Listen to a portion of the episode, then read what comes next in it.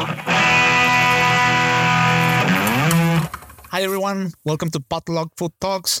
Today we're going to talk about sauces and the sauce maker, the saucier. Yeah, what's the what's the deal? Why is uh like ever since I started cooking, this like term saucier has had this like very mythical sort of like feel to it. Why do you think that is? Uh, I have a lot of theories. Like, well, usually in many places, the, the saucier is also the, the guy that that also does it the, in smaller kitchens where where you have to merge rolls. The saucier also does fish and meats and sauces, which is kind of like pretty much the coolest things in the kitchen, no? Somehow, or like, like the highlights uh, in the, in a menu. Kind of, yeah. Yeah, but also I think it has a lot to do with some chauvinistic macho thing that you're the one on the grill and the sauces and something like that. Uh, that, that is also on the hotline because uh, on the opposite side, I think the garde which is uh, the people who, who usually takes care of uh, also the dressings and salads and colds and terrines and all of that. I think technically it's brother. You you see more uh, different techniques. Uh, you also have to do with meats. You also uh, like do a lot of things, but it's not as sexy as the saucier. You know? Like, yeah, I don't know, but I don't know why that is because like I I feel the same, but I don't want to feel the same. You know what I mean? Like I I don't want to admit that to myself. uh, that I just find the saucier much cooler than a vegetable because, like, you know, you're talking about vegetable cooking, you know, there's, especially nowadays, there's just as much like feeling and fine tuning and stuff involved. You know, I mean, look at like Alain Passard or like Michel Bras and stuff like that. You know, it's like, it's, it's not just an afterthought anymore, you know, but still there's something about even now to this day where when I make a sauce and I make a really good sauce, you know, sauces for me are magical, honestly, you know, I, and I even thought that as a, as a kid, when I would see my grandma cooking, she would make sauces and they were like unbelievably delicious. And I always thought like how it, it was like this really magical skill to me, just making this liquid with like a certain consistency and a certain like flavor. That's just like amazing. And the sauce makes, I still believe that a sauce really makes a dish. For sure. Not always, of course, but like a lot of the times the sauce can make or break it. Yeah, I think like, uh, how how could I put it? Like, like the the piece of meat is a skeleton, and then the sauce gives it the whole body and nails and hair and, and character and the whole whatever to to make it like a whole body. You know, like yeah, I think that also it comes from my cultural background also, like being German and like eating like a Christmas dinner, and then like at the end you you've eaten the duck, you've eaten the cabbage, and then you just want to have like one more plate, and you just take dumplings and just loads of sauce, you know yeah, and you just like exactly. mop up the sauce, and that's like the last thing you eat. Yeah, or, or having these jars, you know, these little saucier jars when where you can just put more sauce and you,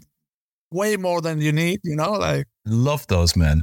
if I if I had a restaurant, I would put those on the table. You know, just like a sauce jar. Yeah, man. Um, but you know, that being said, uh, making sauce is difficult. Making good sauce is difficult, and especially if you don't use any cheap tricks. You know. I think that that's also part of the reason why, why the saucier is one of the most respected because um, the most respected roles is because uh, it has to be one of the roles with most experience, uh, as opposed to let's say other areas like pastry or even garde-manger I mentioned, where uh, you can stick to to precise recipes. For example, to make a dressing, uh, the saucier, there are too many variables uh, that you have to have criteria to know what's going on and also to make adjustments according to your knowledge and also the the process of uh, bringing a sauce to point to, to get it to the right amount of, of saltiness and, and aromas and everything like uh, finishing a sauce you know saying okay now yeah. it's done. Now this can be served.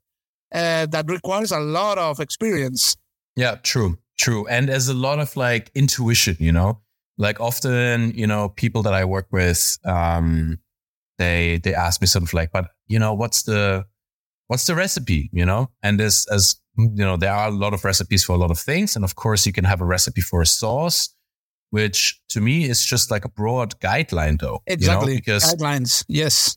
Yeah. Because everything else is just like peeling and blah and stuff. You know, I had somebody ask me the other day as I was I was reducing down a jus.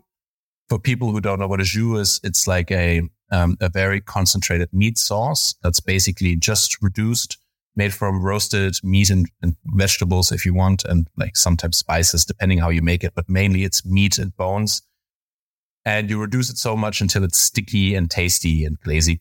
And I was tasting it while I was reducing. And somebody asked me, but like, this is obviously, this obviously needs to reduce for like another eight hours. So why are you tasting it? You know? And I was like, I want to see how it's developing, you know? Of course. If I can tell, I can tell now if it's too sweet. Did I add too many vegetables? Did I add too many carrots and too many onions? You know? Um, then I can counteract that now. I can add some tomato, you know, I can add some this, some that, blah. Um, or, or, you know, something like that. And this practice I've been doing, like I've even started doing this when uh, I was in my apprenticeship at Margot, for example. I would taste the broths while they were reducing. And um, I got the same question back then. And I was like, no, I want to see how it's progressing, you know? I remember seeing that. Uh, I remember seeing a, a video of Eric Ripert uh, doing exactly that and explaining exactly that. That you, the moment you start, like while it's still super liquid, because you want to have a reference. The next time you do it, you want to remember that flavor. I mean, it's not to, to enjoy it, it's just to know at what point it is exactly. Uh, as you said, how, how is it evolving? Yeah. And then talking about Eric Ripert, like his chef de cuisine is a, a guy called Eric Gestel.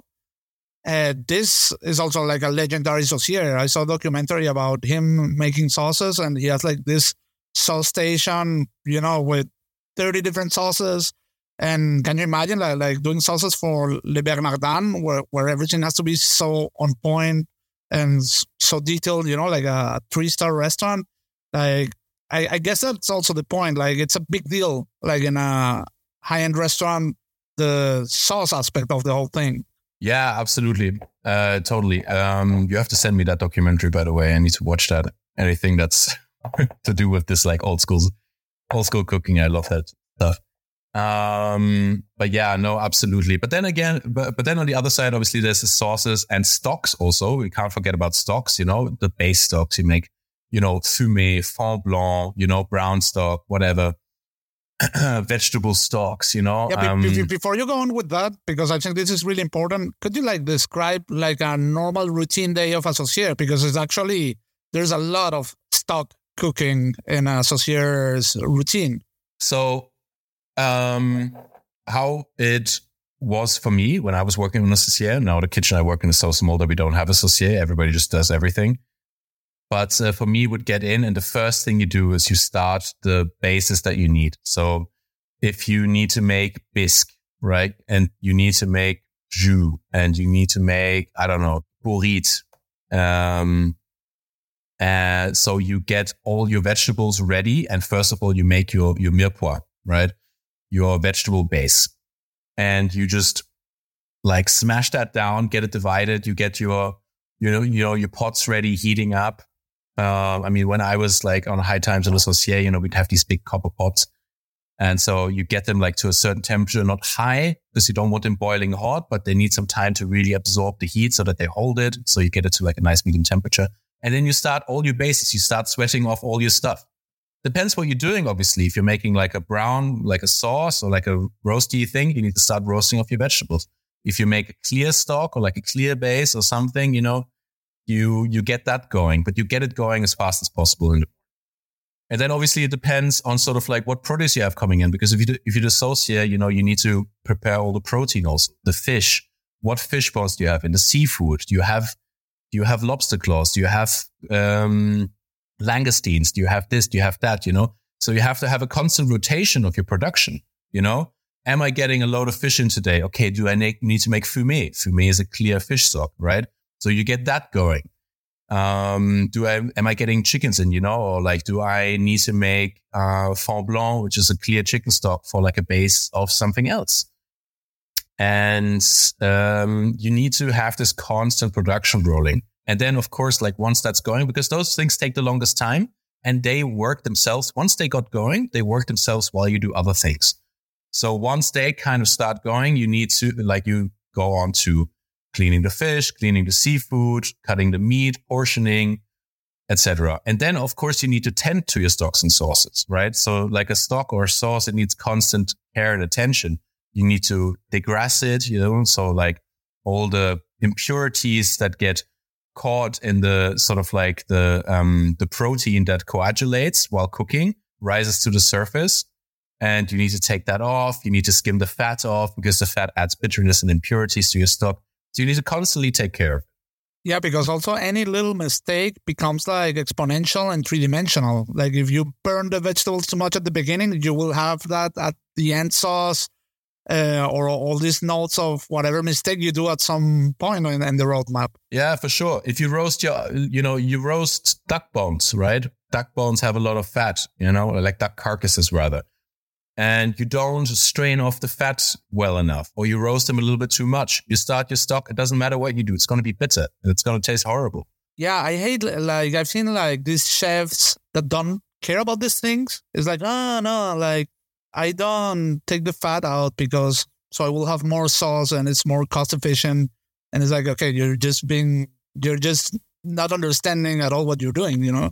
Yeah. So if you think about the quantity of your sauce rather than the quality of your sauce, then you've lost already, you know, because it is a very frustrating process to look in the restaurant, in my, like in my restaurant, you know, I start like a, I'll start like a 20 liter pot of broth, right? So like I, I make it a little bit, I have to make it time efficient. So I don't usually you make a brown stock and then you make another base of bones and vegetables. You put a brown stock on top of that and then you reduce that down. I don't have time or space for that, unfortunately. So what I do is I make a very nice base of like roasted bones. And I've started doing jus just with bones and onions. That's it. No vegetables, no mirepoix, no onions. Yeah, it's amazing. Like you, you don't need that. Yeah. I roast them really nicely and then I put them like Tetris like in a pot so that they're as close together as possible. I make some brulee onions, which is onions just cut in half with the skin on a pan, dry until they're black on the surface. These one have to be really burned. Yeah. I really burnt. Those, yeah. yeah. It's, it's a little bit counterintuitive. You think it'll taste burnt, but it won't if you do no. it right. It's, mm-hmm. it's totally fine. And then I add water just so it covers the bones. I want it to be as tightly packed as possible. And then I let it go overnight at like 80 degrees. I have an induction that I can put on 80 degrees. So it's just, it's not even simmering. It's just like lightly moving and it infuses all night. Then the next day, I bring it to a boil. I bring all the impurities up. I take them off and then I strain it and I reduce it. And out of this 20 liter pot of sauce, I'll maybe get one to two liters of sauce, you know? Yeah. Um, if I'm, if I'm lucky. And it's very frustrating to have this pot that's as big as my torso to then have a saucepan that's like, there's nothing in it. And you taste it and you're like, it can still reduce some more. And you're like, but if I reduce it some more, it's all going to be gone. uh, but, but if you want a nice sauce, that's what you have to do. What about thickening? I think that's also like a super important aspect. The most purest way in most cases is, as you said, just to reduce it until you have the desired sticky, collagenous texture. But I mean, that, that does not apply for all sauces. Like, for instance, a wok sauce, perhaps you're going to use cornstarch or some specific sauces you will use kuzu starch, or some specific sauces you will thicken them. If you're just home cooking, you might just blend the the cooking juices with the vegetables to get like a you know like a thick cream and and oh yeah there are like all all kinds of of ways where what are your thoughts on that well i mean the the i think the nicest way the most purest way is to have just just carefully reduce your stock but then again, it um, it depends on your understanding of what you're making. Your stock needs to have enough collagen and it needs to have enough, you know, sugar, as in like roasted Maillard reaction, you know, um, particles like brown particles. Otherwise, you reduce it and it won't get thickened. You know, I'm a big fan of adding, you know, like very collagenous things to stocks. Like, for example, if I make a chicken stock, or especially if I make a brown chicken stock, I put the feet in, you know, something that like people would have frowned upon, but like, you know, I, you know, taking inspiration also from Asian cooking, you know, I put the feet in. It's super nice. Yeah. You know, I learned from our friend John Basterrechea. He had like this uh, industrial gelatin uh, that it looked like, like brown sugar. This gelatin you don't see like in, in stores. and he would use that as a sauce thickener. And I mean, your your lips would stick to each other like every time you would eat a, Yeah. one, one of his sauces. That's very nice. Um, I think like I, I don't have a problem with thickening, you know, but like um the the purest and the like highest art is like to make it without thickening. Of course. There's a really good trick from um amazing chef um Fergus Henderson from St. John. They have this thing that they use in their kitchen as a basic cooking tool for different things, for sauces, for pie mixes, for everything. They call it uh, trotter gear. So it's made from pig trotters it? and I think they like cook pig trotters down and then sort of like shred it and like whatnot and blah. And um, I've had it in like many forms. For example, like in pie fillings and stuff, like a venison and trotter pie is amazing, but you get the stickiness and this. And I think so sort of like even if like if you make a a veal stock, for example, if you have veal feet, like that's very good. But even if I have like a, a I want to make a nice veal jus, I'll buy like one trotter. I'll have them cut it in half and I roast it until it's really nice golden brown. It's a delicious flavor and just add it in. And it gives so much stickiness and so much unctuousness, mm-hmm. you know, so much Exactly. body to the sauce and gives you this, that really pleasant, like you just described, this feeling of your lips sticking together. Yeah. What I think is also really nice and that nobody does anymore is blood thickening Oh yeah. you know, where you have like a like a pigeon sauce. One of the most delicious sauces that I can remember. Well, I ate here in Berlin at an event where Christian Lohse was cooking, and my good friend uh, Norbert Krüger was was cooking the dish. It's like one of his classic dishes. Like um, it was like a charcoal grilled pigeon with sauce rouennaise, like the one, um, and like um, uh, like a like a flour sugar. Um, but that sauce was absolutely delicious. And it was a pigeon jus that's thickened with a, a blended mixture of the of the heart and the liver and blood. And so it's like very tricky because you want to thicken it and strain it. You can't cook the blood too much, you know, otherwise it coagulates and it gets nasty. And then they added like a mélange noir, like a mixture of like dark pepper. And it was so extremely flavorsome and like pleasant and nice and complex. One of the best sauces I've ever tried. That's it for this week's episode of Potluck Food Talks. If you like what we're doing, make sure to subscribe to the podcast so you never miss an episode. You can also find us on Instagram and TikTok as Potluck Food Talks. The show airs every Monday.